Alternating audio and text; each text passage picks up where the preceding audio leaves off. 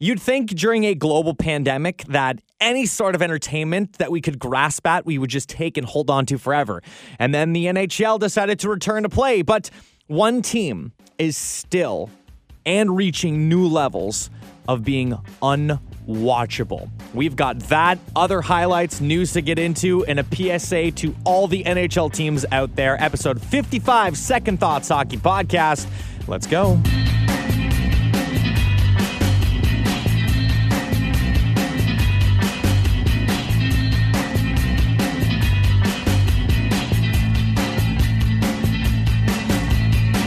Tuesday, March the 9th edition of the Second Thoughts Hockey Podcast. Thank you, by the way, for uh, for tuning in.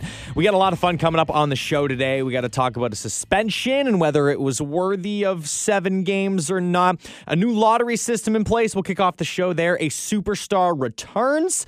One team on the rise and one team unwatchable. Yeah, it's going to be a fun one today. Uh, Instagram and Twitter at ST Hockey Podcast if you want to follow along and like those pages. Google Podcasts, Apple Podcasts, Spotify. I kind of slowed up a little bit. I'm slowly still uploading episodes to YouTube. So if you are watching on certain platforms and whatnot, YouTube, I, I'm getting there. I'm going to try and take a little bit of time this week to like solely focus on getting those episodes uploaded.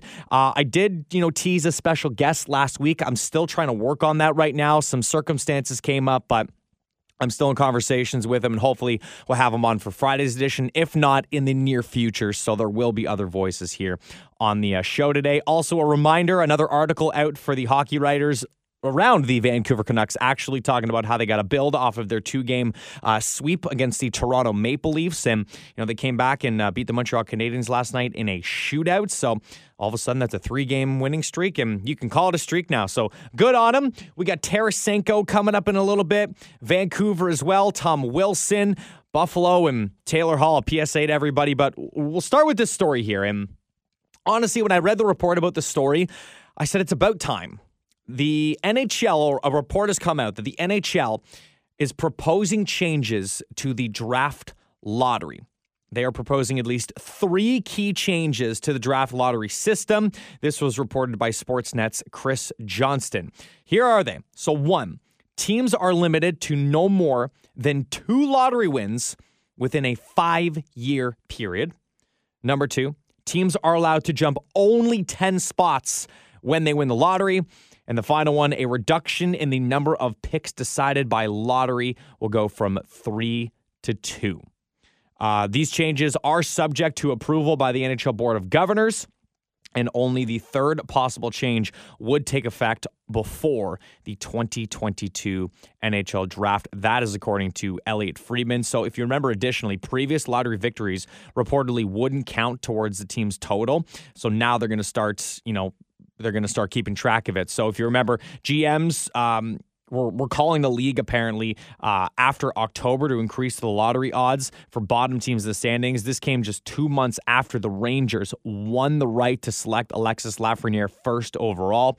The Rangers won the lottery despite qualifying for last year's expanded postseason format. They finished 13 spots and 40 points ahead of the dead last place Detroit Red Wings last year. And if you remember too, some teams tank, not tank, but some teams finish last with the intent to finish last so they have a high draft pick. The Toronto Maple Leafs did it in 2015 uh, when they ended up getting Auston Matthews. They finished dead last. They won the lottery, or they held on the lottery and selected Auston Matthews. Um, the uh, the Edmonton Oilers, I believed, also like won quote unquote their lottery after being one of the worst teams and got Connor McDavid. Like that was just the way things worked out.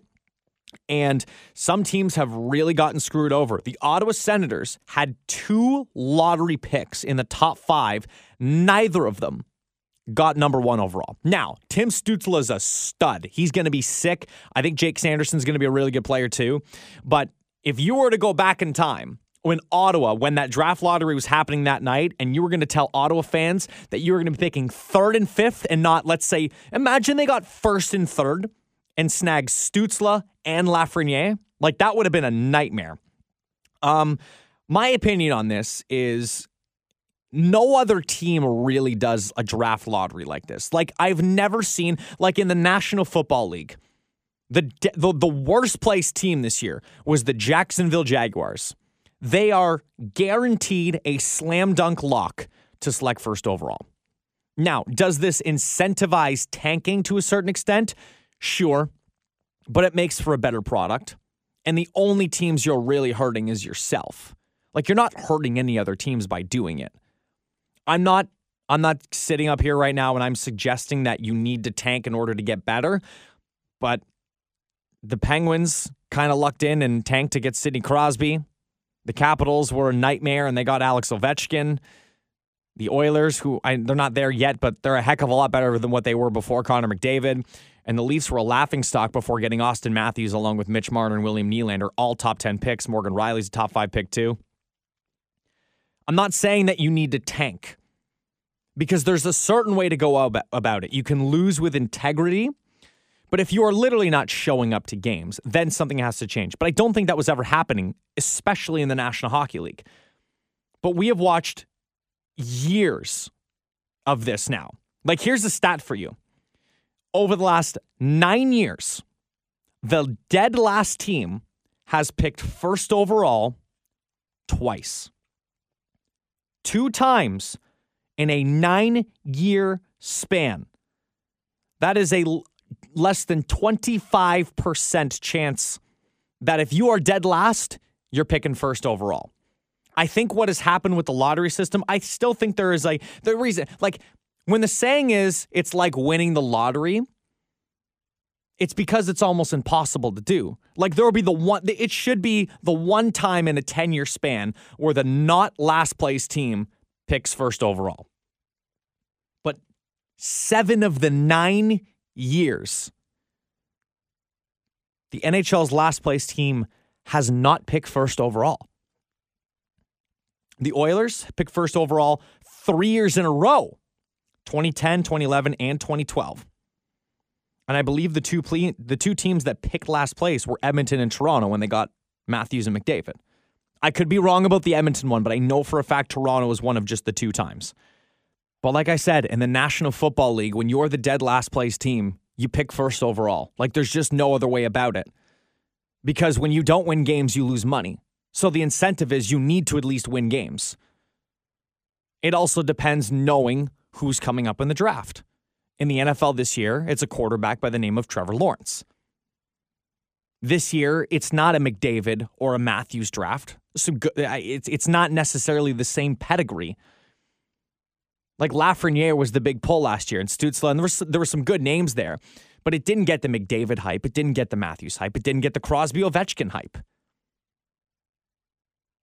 So, uh, in my opinion, I think it's about time like if you're going to do a draft lottery, right? If you're going to give, I would say you only give the opportunity to the bottom 10 teams in the National Hockey League. If you're not in the in in the top 10 in terms of worst teams, you don't make the cut. From there, right? The 10th place team has like a less than 1% chance of coming through right? And you slowly go up statistically. But I would say even like 10 to 5, you have like a 1% chance. I would give, if you are not last place, you shouldn't have a 25 to 30% chance at leapfrogging the team who's below you or ahead of you, however you want to look at it in the standings, to select first overall. As we've seen in recent years, the difference from first to second overall can be monumental. Say say say whatever you want about it, but the draft where Auston Matthews went first overall, the next player is Patrik Laine. Now, for a couple years, right? Patrik Laine had a had a 40 goal season. He was kind of he was battling Matthews for that first uh, for that spot in the uh, Calder race. But Laine's kind of tailed off. He's got a bad rap. And Matthews is now soared to being a top 10, top five player in the National Hockey League. Think about who number three was on that list Pierre Luc Dubois. Heck of a player, top six centerman in the NHL. But Auston Matthews? Number four, by the way, was Jesse Puljujarvi, who didn't play up until this year because it was that bad. Sometimes that top pick is so important. And to have teams with a 25 to 30% chance to leapfrog the team that desperately, like, how badly did the Detroit Red Wings desperately need a player like Alexis Lafreniere? Like, the changes that guy would have made to that organization, like, New York didn't need him. Like, happy for them that they got him. But the Rangers, They've got two outstanding young goaltenders in the upcoming. They just selected second overall because they moved up in the draft and got Kaapo Kakko. You've got Chris Kreider, Paul Paul Buchnevich. You just signed Artemi Panarin into a giant contract. You traded for Jacob Trouba. You've got a top pick in Adam Fox on defense. This team didn't need a guy like Lafreniere, and now he goes there and Detroit gets to suffer another year. Yes, they had a 24 year consistently going to the playoff streak that ended. But since that, like you want to see teams bounce back. You don't want to see teams sit at the bottom for, for years and years and years and never have an opportunity to move up strictly because you lost the lottery. Should there be a lottery? Remains to be seen. If you don't want teams tanking, sure, but give them a minuscule t- chance to win the lottery. Don't give them this 25 to 30% chance. Like you've got first place team gets five ping pong balls, the second worst team gets four and three. And like, you know what I mean? Like the way the lottery should work is if you're going to use that ping pong ball system, like the worst team gets 10. Second worst gets like two. Third gets two.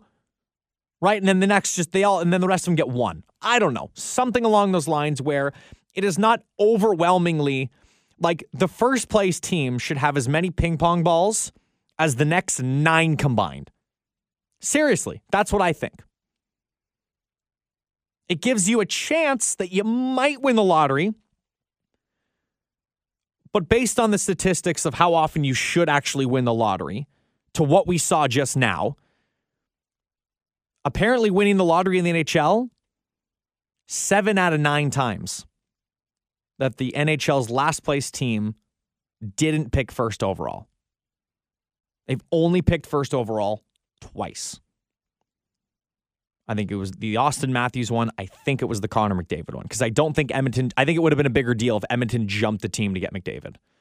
But that's what I can remember. But nevertheless, it'll be interesting to see if the NHL does move forward with this but just a rem- just a reminder too, the NHL, the last time they altered the draft lottery format was five years ago in 2016.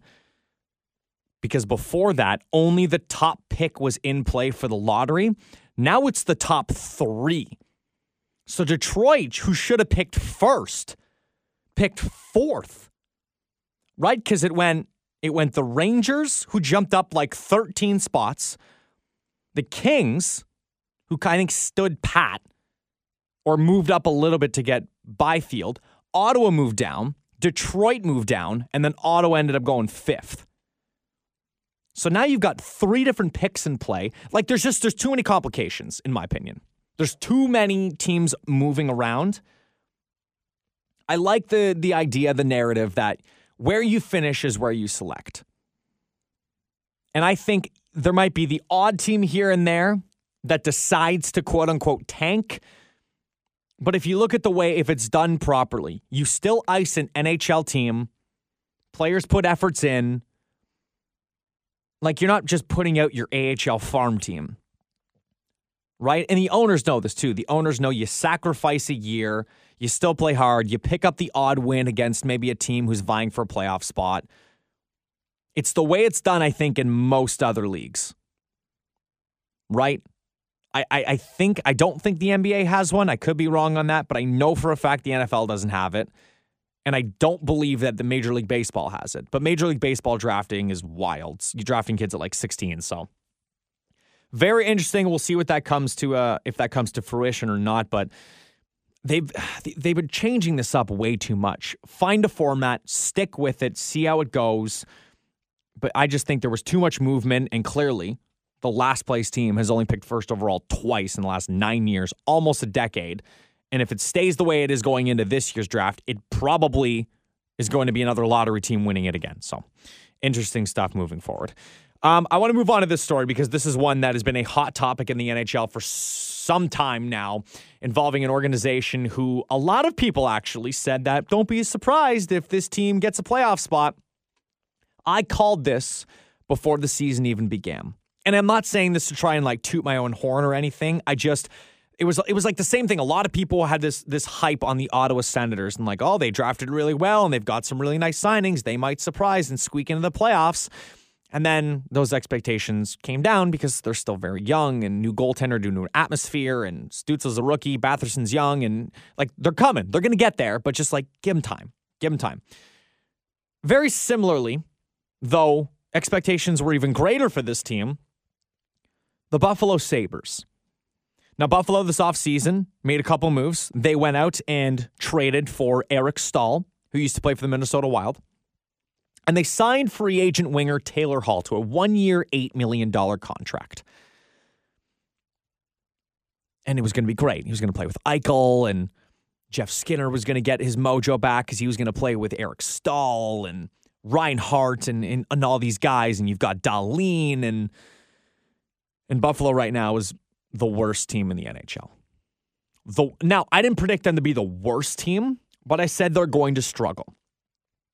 The Athletic just posted an article bringing on a former captain who wanted to stay anonymous just in case he's working for another network or for the Sabres. But he went on, he kept his uh, anonymity, and he discussed Buffalo being a whole new level of unwatchable. I read most of the article, but I didn't have to. Because, like I said, I said from the beginning, Buffalo was going to struggle for reasons. One, they didn't add a goaltender. This was a market full of goaltenders, even if you had a guy to split the net with. Jacob Markstrom, Braden Holtby, the Rangers were looking to trade a guy. Like you could have brought in a veteran, anybody to pair with like a Linus Ullmark, somebody. And they didn't do it. There were goaltenders, available for trade. Cam Talbot, even Cam Talbot would have been good. Thomas Greiss, Robin Lehner, Marc Andre Fleury was on the market. So many guys available.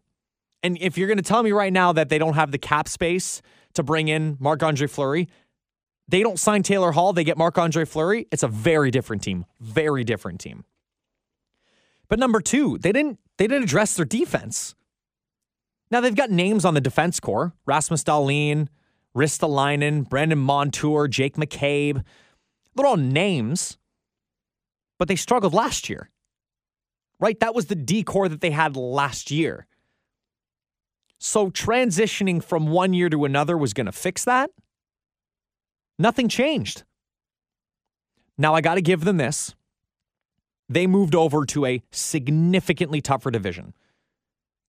They are battling the Philadelphia Flyers, the Pittsburgh Penguins, the Boston Bruins, the Washington Capitals, the New York Islanders. All five of those teams made the playoffs last year. It's going to be a shame that one of them misses it. I think right now it might be Pittsburgh, but that remains to be seen. But I remember people saying that they're gonna they're gonna push for a playoff spot and they're gonna take out. I'm like, who? Who are they gonna take out? The Flyers went to the, the, the, the, second or third round last year. The Bruins are always a contender, even without Chara. The Capitals won it just a couple years ago and are reloading. The Islanders went to the conference finals. And Pittsburgh is Crosby and Malkin. I was where are which two of those teams were they going to supplant in a playoff spot? They are dead last in the entire league.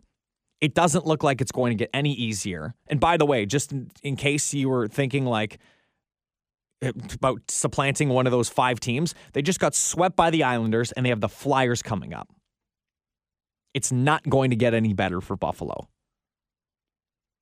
So, as I transition to this, there were rumors about Taylor Hall and multiple rumors. One about him possibly being on the trade market another about re signing and liking the people in Buffalo and liking the atmosphere in Buffalo, which is wild to me because before he even signed there, all he said was, I want to go to a winner.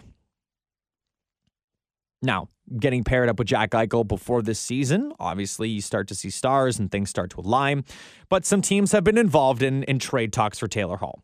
And here's a PSA to all of the NHL teams out there don't trade for him. Why would you trade for him? Since he got to the NHL, he hasn't won. He hasn't won. Now, he won back to back Memorial Cups in the Ontario Hockey League with the Windsor Spitfires.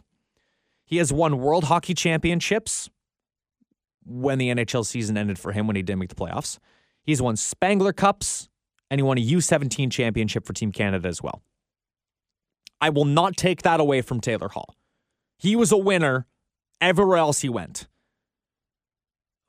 But when you play for Team Canada, you're surrounded by guys who he played with, like Steven Stamkos and Matt Duchene, and a lot of guys, very talented players. Right? OHL, it's tough to win in the OHL. But he was a man among boys in the, in the OHL. He makes $8 million.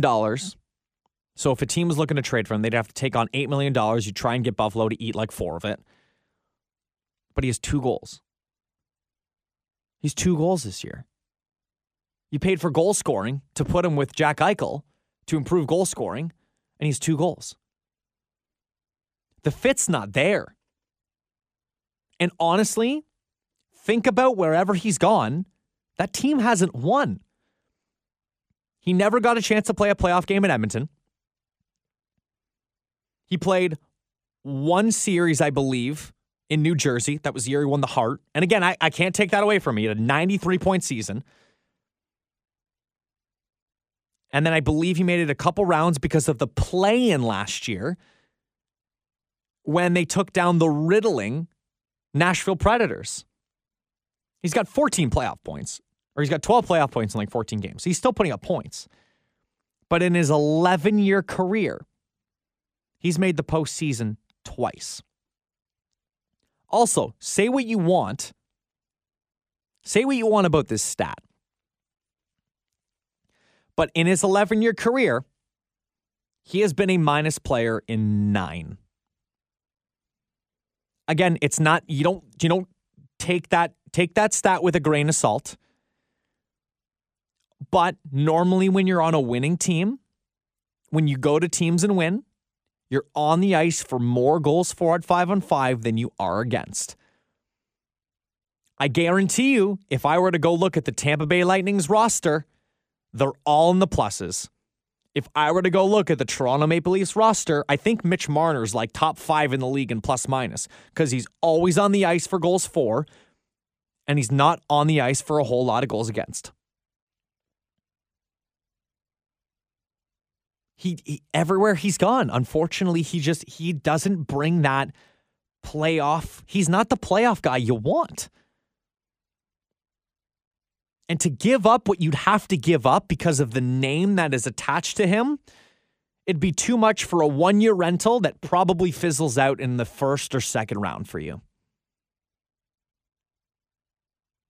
Like I mentioned, he had that Hart Trophy a couple years back. Since that 93 point season, he hasn't surpassed 52 points. Now, mind you, I think the most he played one year is like 65 games. But that's that's a 41 point difference. Yeah, he played all 82 that year, but that's 41 points. He hasn't been able to get back to that. And this year so far, he's got like 14. He's got like two goals and 12 assists. 11 year career. He's played 14 playoff games. Why would you go acquire Taylor Hall right now? Why would you do that? Why wouldn't you just let him hit the market? Because what's Buffalo going to do?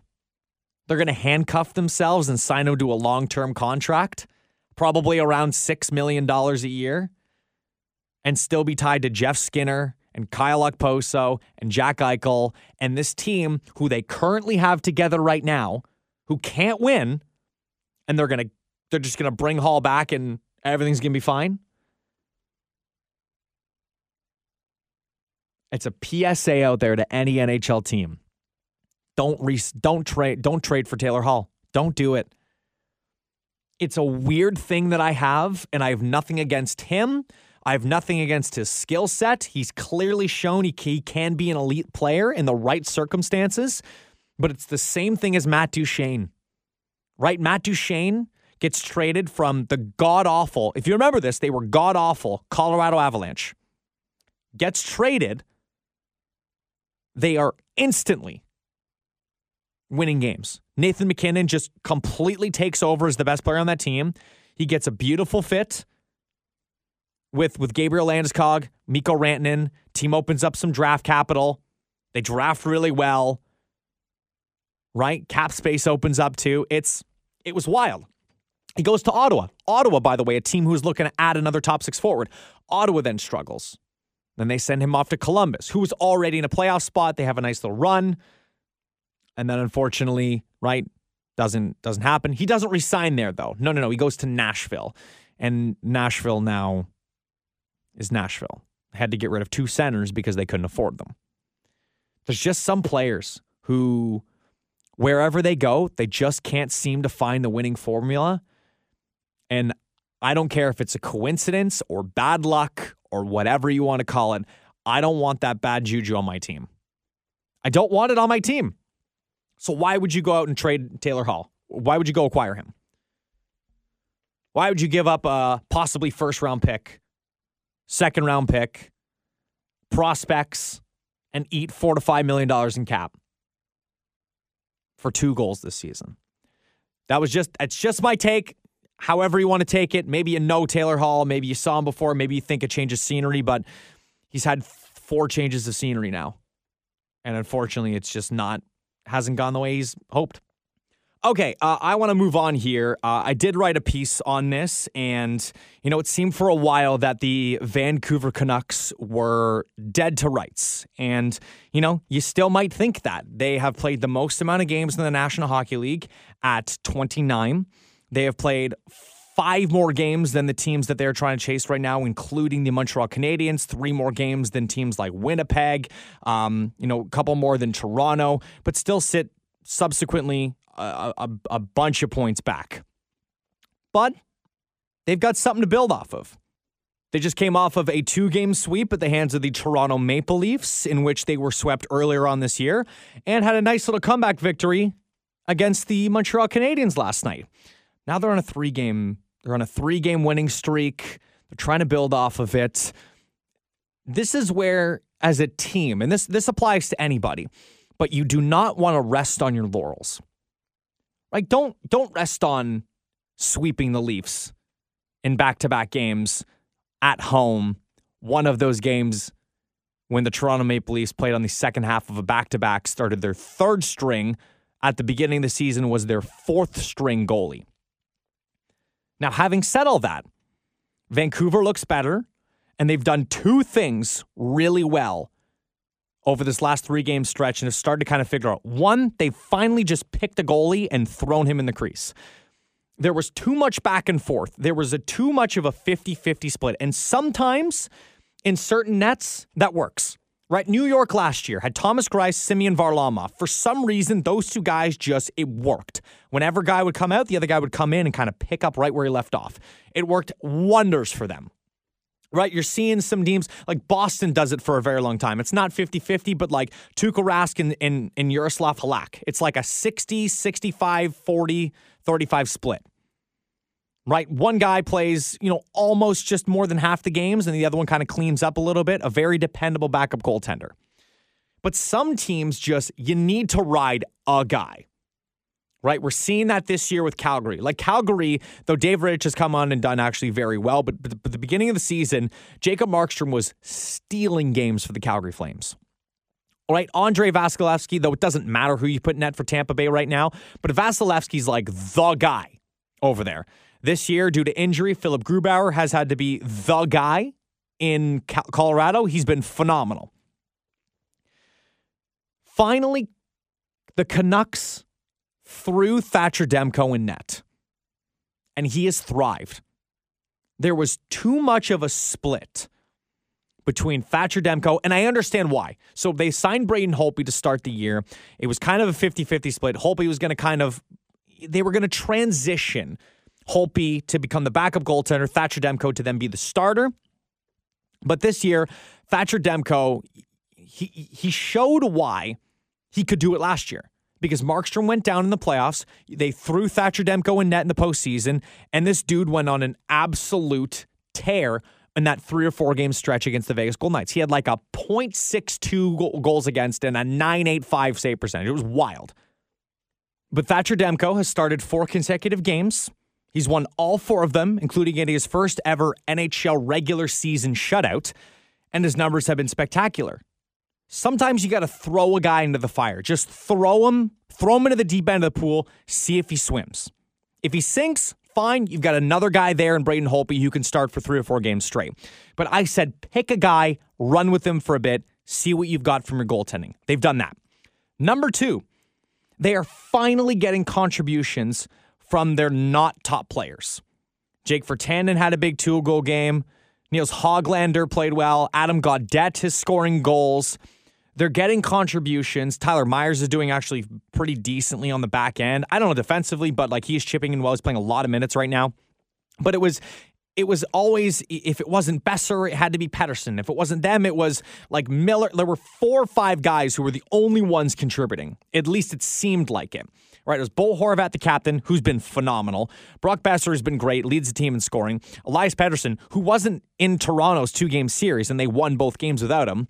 Quinn Hughes, and then JT Miller. JT Miller, who has been so unbelievably underrated over there, by the way, as well. But the other thing, like I mentioned, they didn't have Elias Pettersson for both those games against Toronto. Now, I, do, I don't believe, I'm trying to check to see if they had him or not for that series for that game last night against Montreal. But I'm gonna I'm not gonna lie, I don't think they did. So Pettersson was out. Yeah, Pettersson wasn't there. So Pettersson has missed their last three games, all of which they've won.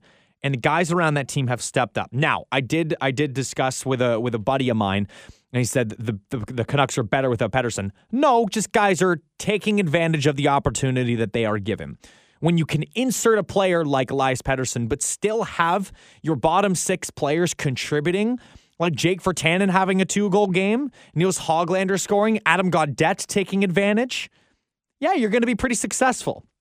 And then, of course, whatever's working right now, insert Pettersson in a point that's not going to mess with the chemistry from your top lines right now. And anyone that Pettersson plays with at this point is just going to benefit from playing with a playmaking centerman like him. So if they can continue, don't rest on your laurels. Continue to build off of this. You don't have games in hand to work off of. So every game, every victory counts that much more for them right now. But I'm just, yeah, in that two game series against Toronto, I'm just, I'm looking through it. Guys stepped up.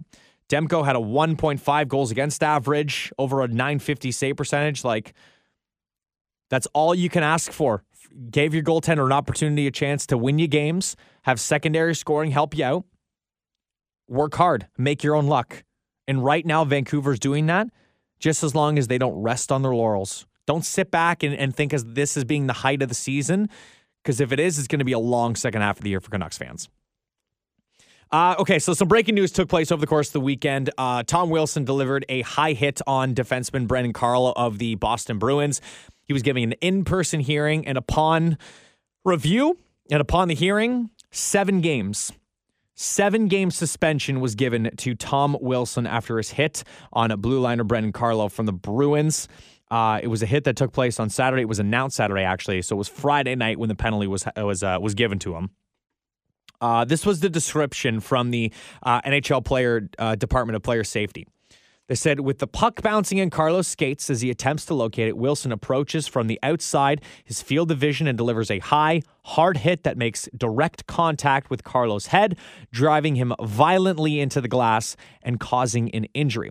Through no fault of his own, he's, Carlo, in a position where he is unable to brace for contact, anticipate the hit, or protect himself in any way from Wilson, who is approaching from the outside of his field vision.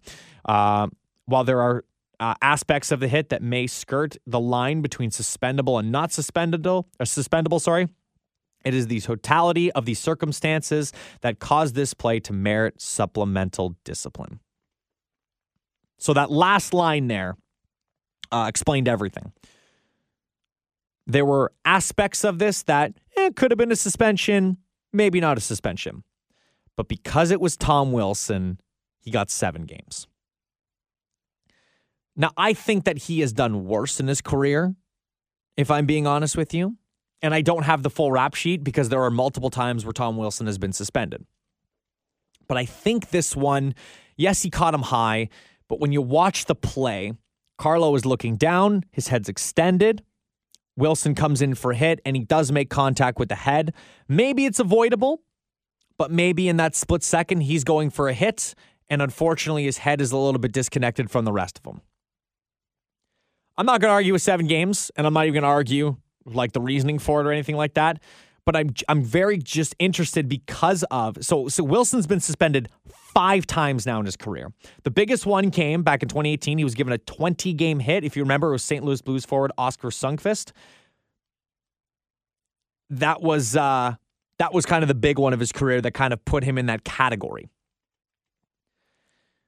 But what I read from that explanation from the Department of Player Safety was the part where it says while there are aspects of the hit that may skirt on the line between suspendable and not suspendable, it is the totality of the circumstances that caused this play to merit supplemental discipline. So they are going after it's more after the player and not the play. Right? Because it was Tom Wilson. If it was Nicklas Backstrom, they'd pat him on the back and be like, "Good job, you made a hit."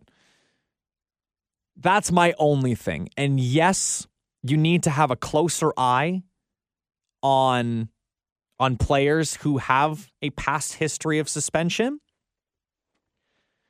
But this one maybe gets two, maybe three. Because as soon as they said it was an in-hearing suspension, it's a it's a minimum of five, with a chance for more, and they got seven. And right now he hasn't. Tom Wilson's not fighting it. So clearly, too, that there are obvious there are there are things within his camp, within the organization that say just sit it out. We're going to be fine. Come back. You're going to be good.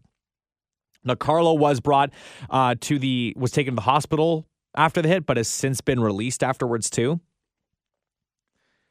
But it's just it, it's it's it's become very evident that the NHL, when you look at a suspension, the first thing that they look at, or the defining thing they look at, is whether you've been suspended before right? It's like when you drive and you get a speeding ticket, right? If you haven't gotten one before, right? They're like, ah, it's okay. Just a warning. We'll even give you like a little discount. Just don't go slower.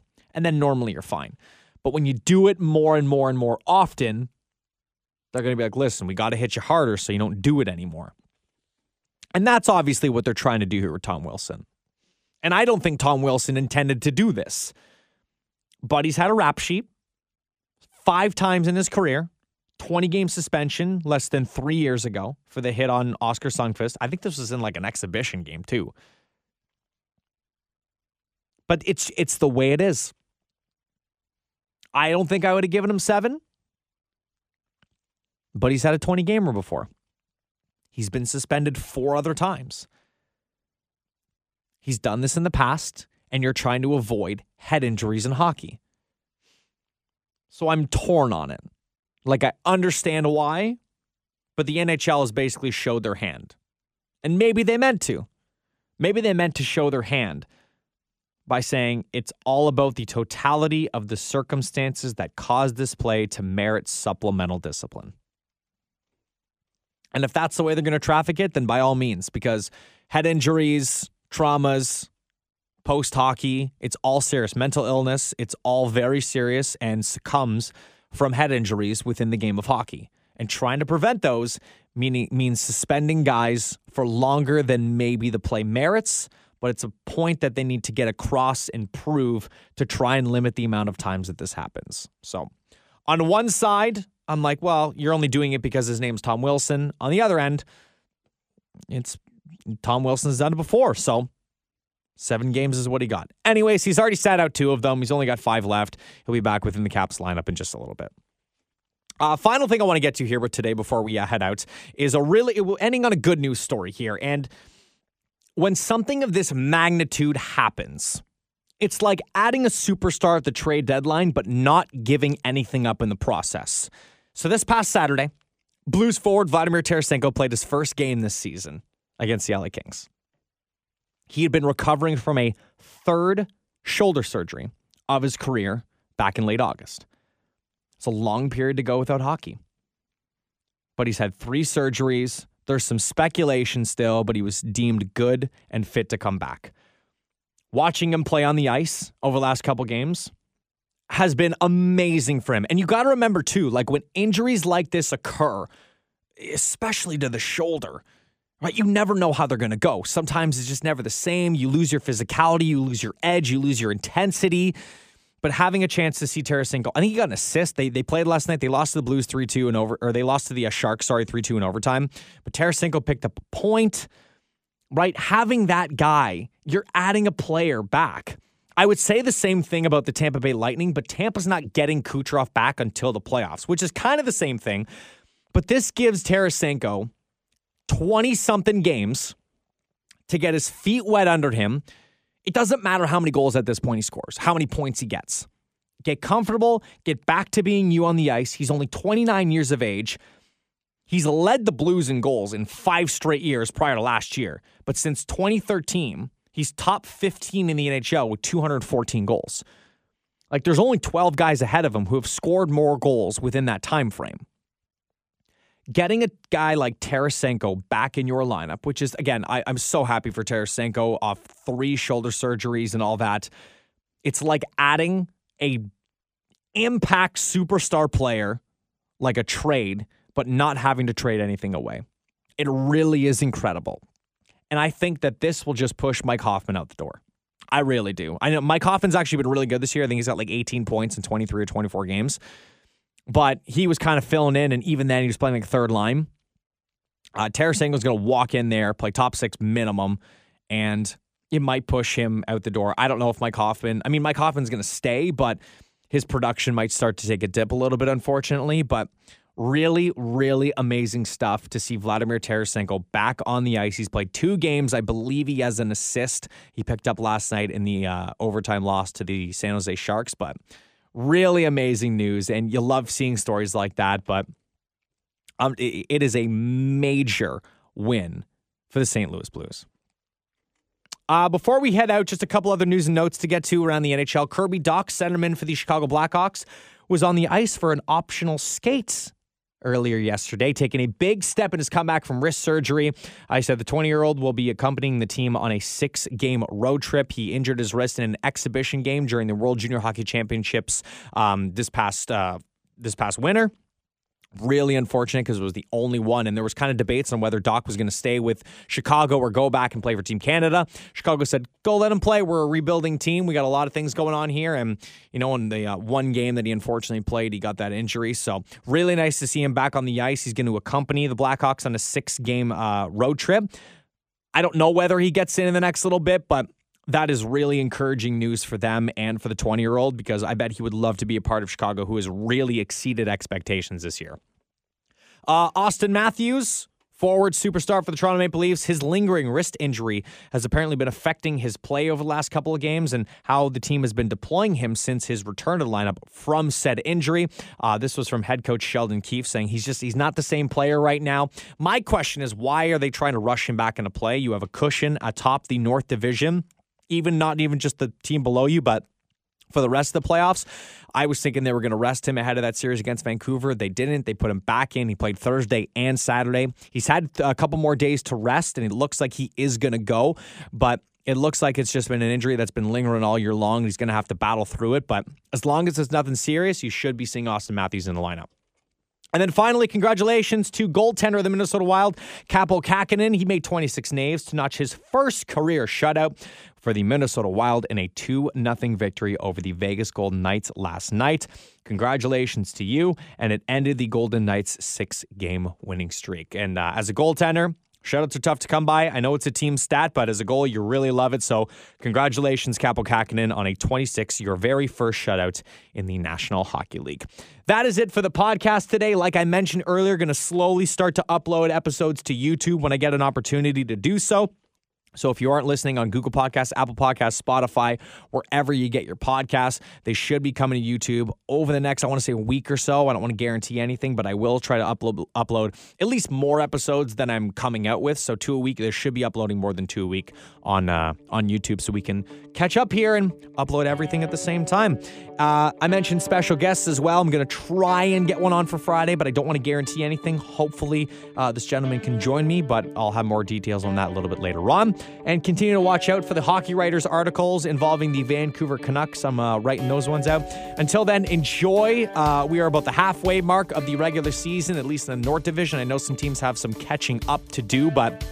Lots still going on in the NHL, and very much looking forward to this week. I'll be back on Friday. Until then, that's a wrap.